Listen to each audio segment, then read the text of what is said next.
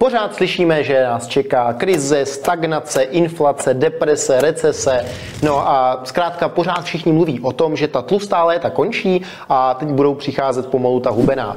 Já jsem tuhle otázku, jak se na krizi připravit, řešil poměrně intenzivně u sebe. No a vypracoval jsem si takových 14 bodů, jak přistoupit ke krizi. No a dneska bych je s vámi chtěl sdílet. Mé jméno je Kirill Duran, vedu Simpletext a Simplo.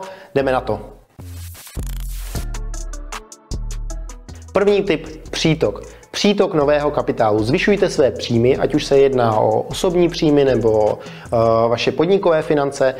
Co ukazuje krize, takže mnohem více záleží na přísunu nového kapitálu, než na alokaci toho stávajícího. Takže tohle je něco, na co bych já osobně měl velký fokus. Dalším zajímavým bodem je soutěž o nejnižší cenu. Co se ukazuje v krizi, takže pokud váš produkt, vaše práce, vaše služba není postavená na hluboké znalosti, na know-how, na osobním brandu, na vysoké míře kreativity, tak pokud na tom nestojí vaše služba, tak na ní bude mnohem větší tlak na cenu. To znamená, že pokud chcete udržet aktuální cenu, chcete udržet aktuální přísun kapitálu, tak ty níše, kde musíte být kreativní, kde musíte být osobnost, kde máte vazby, kde máte know-how, tak taková niše je mnohem méně konkurenční než jakékoliv jiné. Co se ukazuje, tak v krizových letech mnohem lépe performují necyklické biznisy, logicky. Také dobře performují ty biznisy, které jsou zrovna v růstové fázi cyklu. Pokud bych si měl vybrat, tak rozhodně spíše trefíte necyklický biznis, než ten biznis, který je zrovna v růstové fázi cyklu. Další point je, že v turbulentních dobách je dobré mít možnost vysoce flexibilně migrovat svůj majetek. Tuhle funkci za mě skvěle plní krypto. To znamená, že čím je doba nejistější, čím je doba krizovější, tím lépe pro mě osobně je držet asety, které můžu zbalit do tašky nebo které můžu dobře přemísťovat. To znamená, že pro krizové doby krypto je poměrně dobrý asset. Další a asi jeden z těch nejdůležitějších bodů je, že zcela necyklický a permanentně rostoucí investice jsou vztahy. Tohle je investice, kterou můžete dělat, ať se daří trhům, nedaří trhům, a je to fakt jedna z mála investicí, kde když ji budete dělat, kdy budete investovat do svých vztahů, tak na ní nemůžete prodělat, vždycky budete v plusu a vždycky to bude jenom růst. Pokud se bavíme o škrtání, tak poslední věc, kterou byste měli z investic v době krize škrtat, je investice sama do sebe.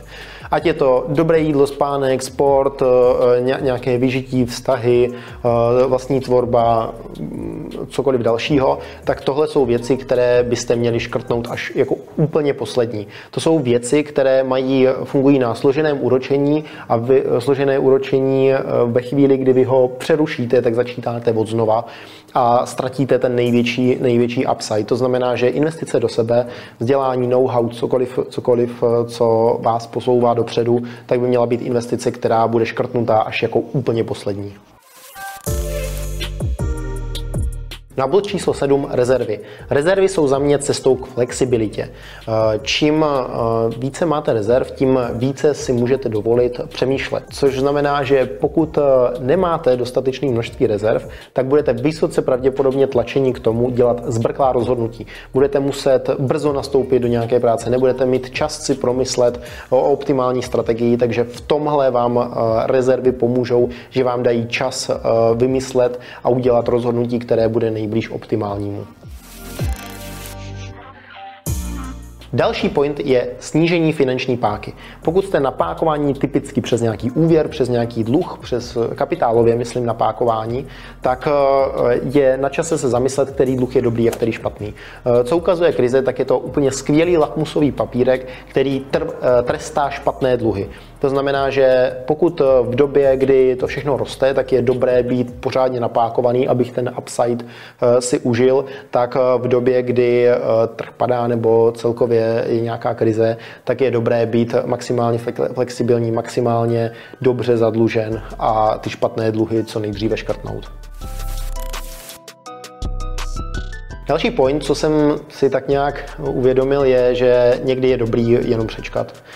Někdy se prostě nemusí dařit a krize nebude trvat věčně. To znamená, že pokud se to nedá jinak urvat, nemá cenu jít proti trendu, můžete se zaměřit na chvíli na něco jiného, můžete jít s dětma nebo se psem na procházku a zkrátka ten čas, který je krizový, tak nemusíte urvat v tom, že to musí růst a musíte to prostě někam dostat.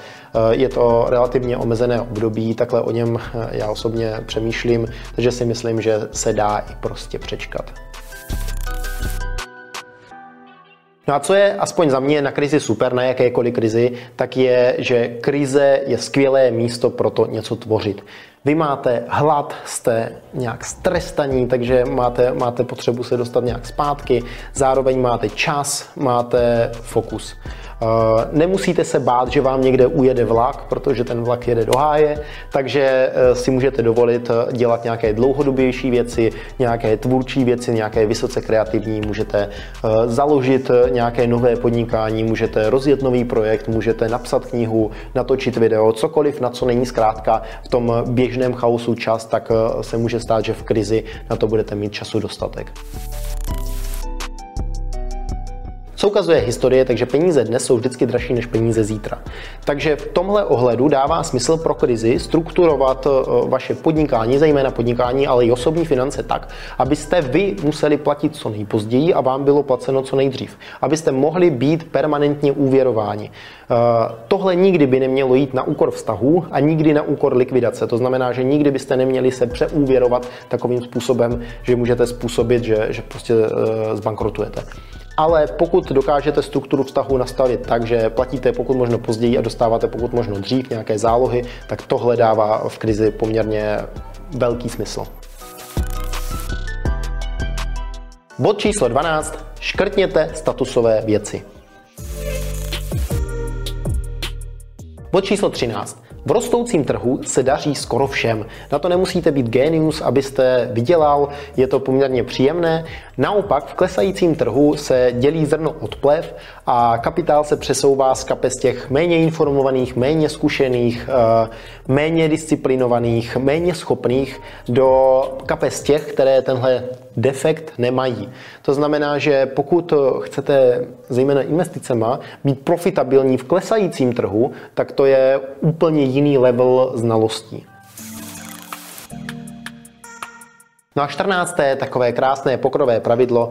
Pokud sedíte u stolu a není tam žádný špatný hráč, pravděpodobně jste špatný hráč vy. Odsedněte si od těch stolů, kde není žádný špatný hráč. Díky moc za pozornost, myslete vlastní hlavou, to vás nikdo nenaučí. Ahoj.